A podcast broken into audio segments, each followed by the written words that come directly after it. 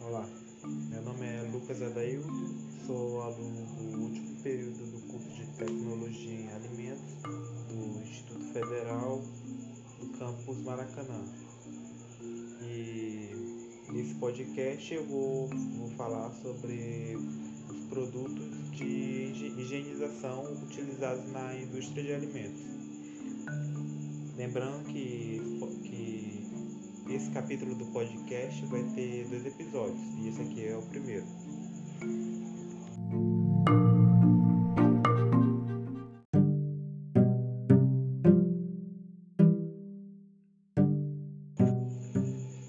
E para dar início, vou fazer uma breve, breve introdução sobre os produtos de higienização e vou falar um pouco de cada um deles e, e o que ele causa nos micro-organismos.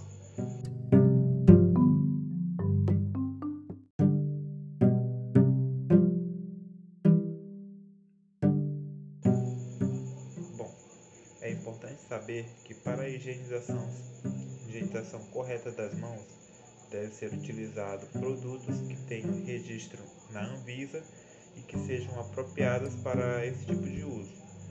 Eles devem ter propriedades antimicrobianas e, e no seu uso deve haver procedimentos e técnicas corretas a serem seguidas.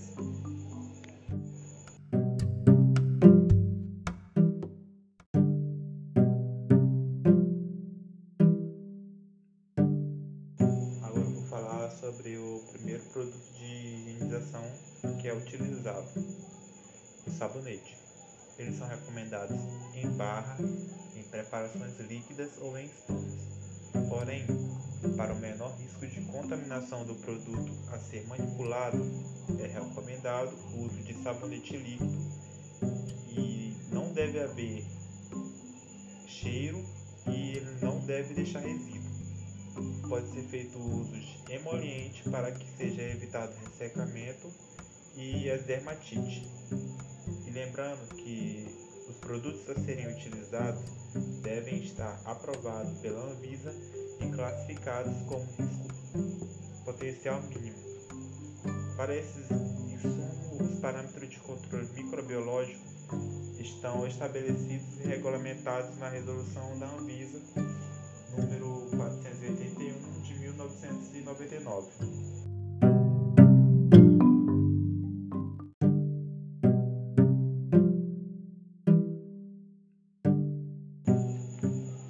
Da lavagem das mãos com sabonete, é usada a ação mecânica como método que age facilitando a remoção de sujeiras e diminuindo a carga microbiana no local.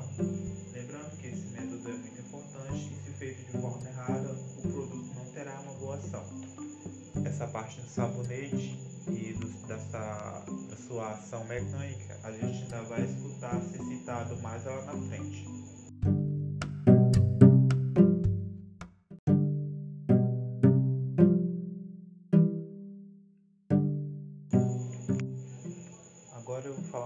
Sobre o, os antissépticos. Os produtos antissépticos são usados para fazer a redução de micro-organismos transitórios e residentes. Os agentes antissépticos mais usados, principalmente nas mãos, é o álcool, compostos de iodo, clorexidina e triclosano, cada um com sua ação e especificação.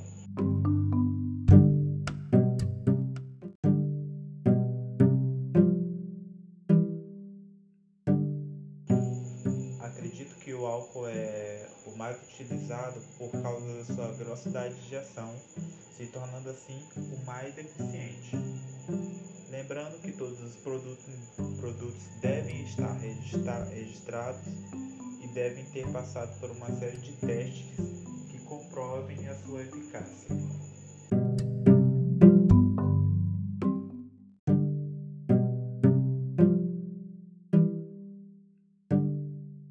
Os antissépticos e os sabonetes degermantes têm classificação de produto de risco 2 e possuem alguma algumas especificações por conta das características deles. Quando ocorrer a aquisição do produto, de produtos do tipo, deve ser feito verificação no registro deles e é possível ter o acesso do registro a, através do, do endereço eletrônico da Anvisa. Os reagentes devem ter efeito antimicrobiano imediato e efeito residual ou persistente.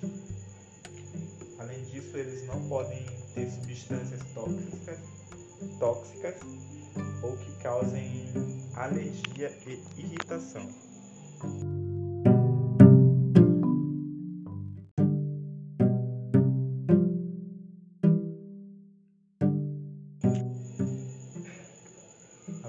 Citar os tipos de, de antissépticos. Para que seja escolhido o antisséptico que mais atende ao seu tipo, tipo de uso, é considerado característica como modo de ação, espectro, persistência, segurança e toxicidade, inativação com matéria orgânica e disponibilidade.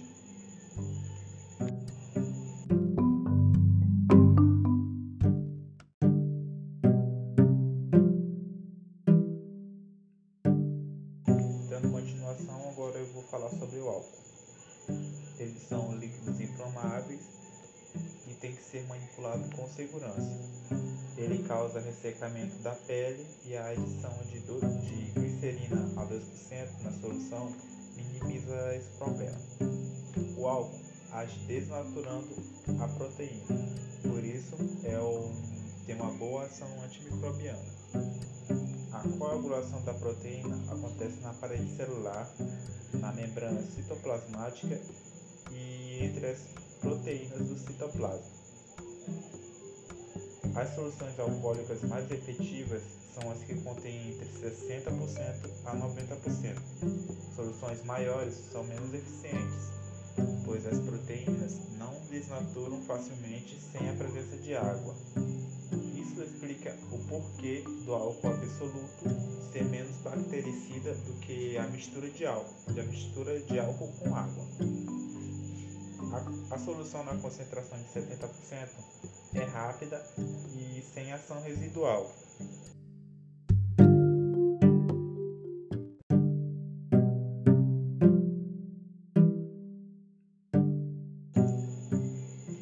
Os álcools possuem pouca eficiência contra esporos de protozoários como outros antissépticos.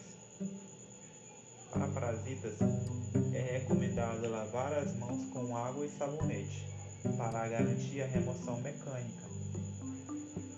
O álcool é inativado na presença de matéria orgânica, por isso não é recomendado para uso quando as mãos estiverem visualmente sujas ou contaminadas com material proteico.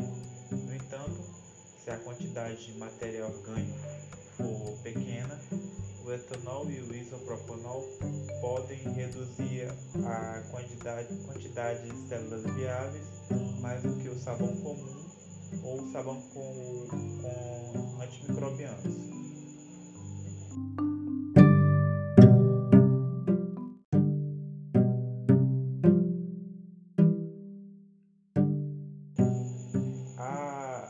Atividade do álcool, o funcionamento dele é, varia entre 15 segundos para algumas bactérias gram-negativas a 1, 3, 4, 7 minutos, conforme a resistência do microorganismo.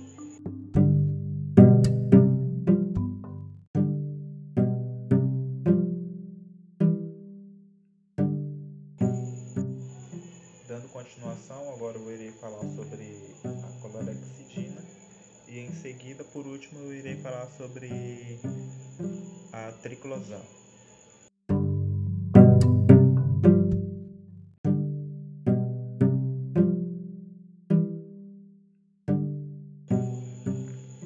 Clorexidina. A atividade antimicrobiana dela é atribuída à adesão subsequente da ruptura da membrana do citoplasma, resultando na precipitação do conteúdo celular. Ela é boa contra células vegetativas de bactérias gram-positivas, gram-negativas e fungos. Além disso, ela inibe o crescimento de, de células vegetativas formadoras de esporos e também inibe a germinação dos esporos, mas também tem baixa atividade expolicida, exceto em temperaturas elevadas. É, é pouco afetado na presença de matéria orgânica também.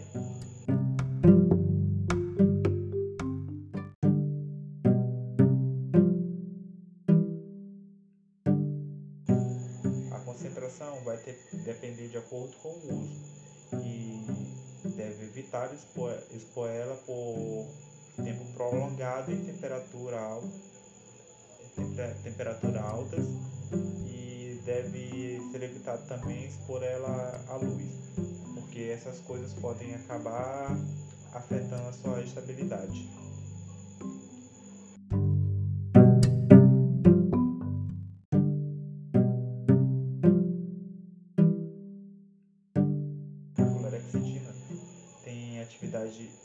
Residual substancial.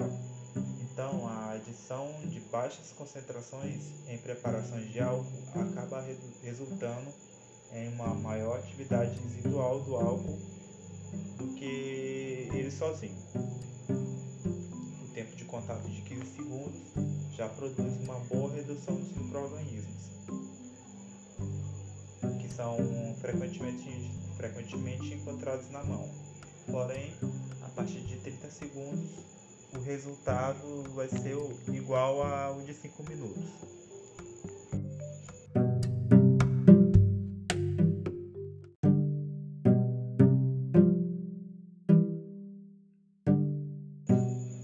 Agora, por último, dei falar sobre a triclosan. A sua ação é principalmente bacteriostática em baixas concentrações pouco fungostática e com ação limitada contra vírus. Sua solução em concentração de 0,2 a 2% tem atividade antimicrobiana através da entrada bacteriana, causando danos à membrana citoplasmática e a ácidos graxos e proteínas.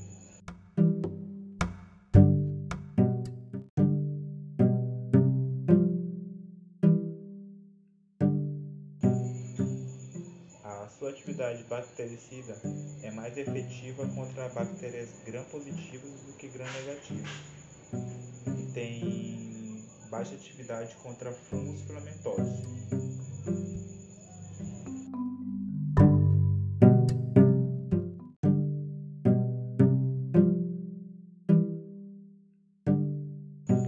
A sua velocidade de ação é considerada intermediária e possui ação residual na pele. Além disso, ela é pouco inativada por matéria orgânica.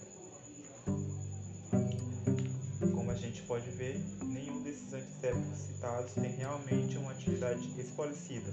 Porém, a lavagem das mãos com sabão com ou sem antimicrobiano pode ajudar em sua remoção física.